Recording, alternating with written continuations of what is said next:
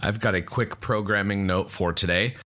Yesterday, I incorrectly stated that today's episode would be the latest episode of the Cosmosphere podcast. That will actually be tomorrow, Sunday, the 7th. Today, I've got one mission and a birthday that I'd like to talk about, so let's dive right in.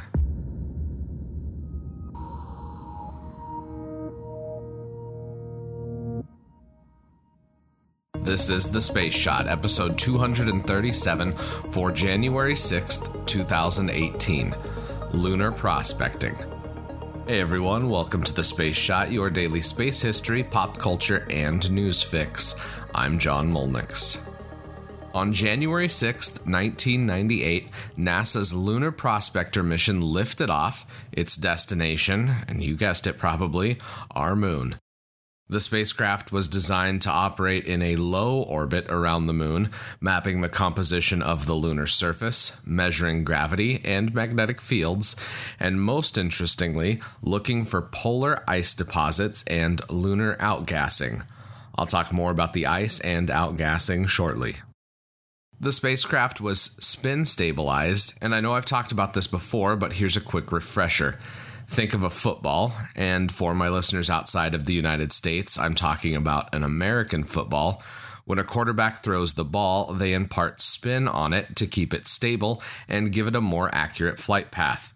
The same goes for spacecraft. Spin stabilization means that the spacecraft doesn't have to expend fuel just to keep itself oriented the right way. This allows for a longer service life for the spacecraft, since less fuel is required to orient the spacecraft.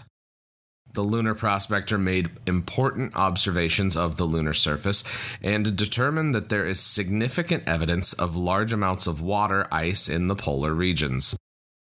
Readings gathered during this mission point to evidence that there could be as much as 3 billion metric tons of water at each pole on the moon.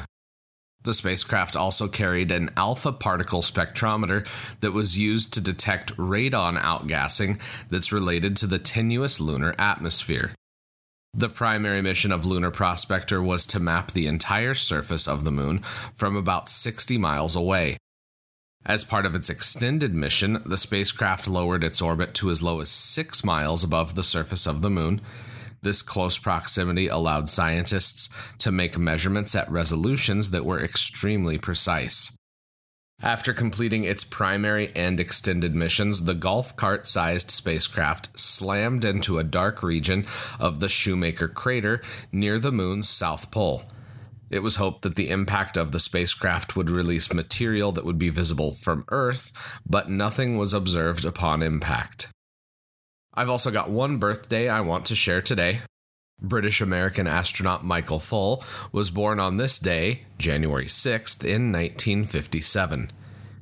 He is now retired, but when he was an active astronaut, he spent time on long duration missions to Mir and the International Space Station, as well as flying on multiple shuttle flights. His mission on Mir is something that I talked about back in episode 42. A Progress resupply craft crashed into the Spektr module of the Mir space station, compromising the hull and necessitating sealing off that module. Check out episode 42 to learn more. Foale flew on STS 45 56, 63, 84 at launch, 86 at landing, STS 103, and Soyuz TMA 3. He launched into space six times and spent 373 days in orbit. His last launch on the Soyuz TMA 3 was part of Expedition 8 to the International Space Station. Foale spent 192 days on the ISS during that mission, one of which was on his birthday in 2004. I think spending a birthday orbiting Earth would be the best present one could ever ask for. Here's to wishing him a happy birthday and a good new year. I hope you enjoyed today's podcast. I'd appreciate it if you could leave a review on iTunes. If you leave a review, screenshot it and send it to me at John Mulnix pretty much everywhere on the internet, and I'll shoot you a Space Shot sticker and a little thank you. Also, make sure you hit the subscribe button, that way you don't miss any of the daily episodes. As always, the show notes have more information on today's episode. You can hit me up on Instagram and Twitter. Find me at John Mulnix. I'm always up to chat. You can also connect with me on Facebook. Just search the Space Shot or click the link in the show notes. Tomorrow, I'm sharing the latest episode of the Cosmosphere podcast here in case you missed it. Some of the audio from my time at Spaceworks is a little rough, but it's still a great episode. I'm John Mulnix, and I'll catch you on the flip side.